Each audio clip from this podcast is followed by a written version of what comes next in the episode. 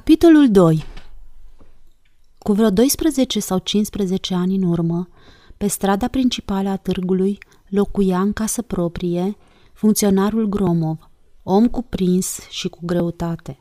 Avea doi băieți, Serghei și Ivan.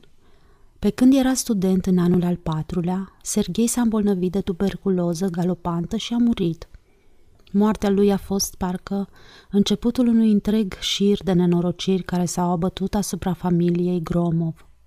La o săptămână după înmormântarea lui Serghei, bătrânul Gromov a fost dat în judecată pentru delapidare și falsuri în acte publice și nu mult după aceea a murit de tifos în infirmeria închisorii. Casa și tot ce era în casă s-au vândut la mezat, așa că Ivan Dmitrici și mamă sa au rămas pe drumuri. Înainte, pe când trăia bătrânul Ivan Dmitrici, student la Petersburg, primea câte 60 sau 70 de ruble pe lună și nu știa ce însemna lipsa. Iar acum, deodată, s-a văzut nevoit să-și schimbe felul de viață.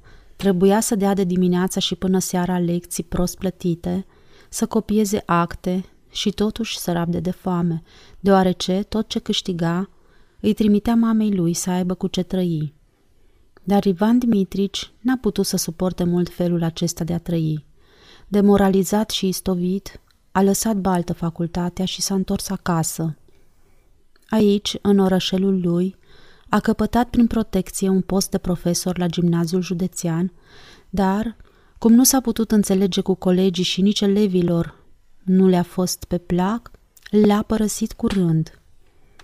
În vremea asta i-a murit mama. Aproape șase luni a stat fără slujbă, mâncând numai pâine cu apă, apoi a fost numit portărel la tribunal, post în care a rămas până în ziua când l-au dat afară bolnav.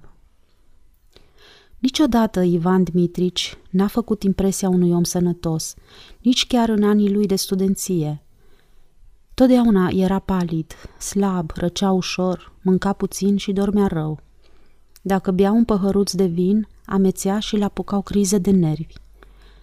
Îi erau dragi oamenii, dar din pricina felului de a fi, supărăcios și bănuitor, nu se lega sufletește de nimeni și nu avea niciun prieten. Despre concetățenii lui vorbea cu dispreț, socotind că ignoranța lor grosolană era de-a dreptul rușinoasă și dezgustătoare.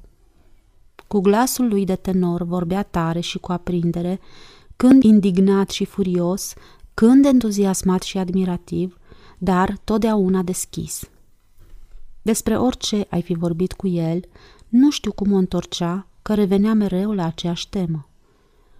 Că atmosfera din Târgușor este plictisitoare și te nebușă, că oamenii nu au preocupări mai înalte, ci se mulțumesc să ducă o viață searbădă și absurdă, având ca variație doar persecuția, desfrâul cinic și fățărnicia că ticoloșii sunt întotdeauna sătui și bine îmbrăcați, în timp ce oamenii cinstiți se hrănesc doar cu fărămituri și că se simte grozav nevoia unor școli, a unui ziar local cu tendințe cinstite, a unui teatru, a unor conferințe publice și a concentrării tuturor forțelor intelectuale. Conștiința societății trebuie să se trezească odată și să-și recunoască lacunele și atunci se va înspăimânta singură în felul lui de a judeca oamenii, întrebuința culori tranșante, albul și negrul, fără să admită tonuri intermediare. Împărțea oamenii în cinstiți și ticăloși. O categorie de mijloc nu exista pentru el. Despre femei și despre dragoste vorbea totdeauna cu patimă și cu entuziasm, dar nu fusese niciodată îndrăgostit. Cu toată nervozitatea lui și cu toată severitatea părerilor lui, oamenii din orășel îl iubeau și, când vorbeau despre el, îi spuneau prietenește, Vanea. Pe de o parte, delicatețea înnăscută, purtarea plăcută, cinstea și curățenia lui sufletească. Pe de altă parte, surtucul lui sărăcăcios, înfățișarea bolnăvicioasă și nenorocirile care se apătuseră asupra familiei lui, trezeau în fiecare om un sentiment cald și trist de duioșie.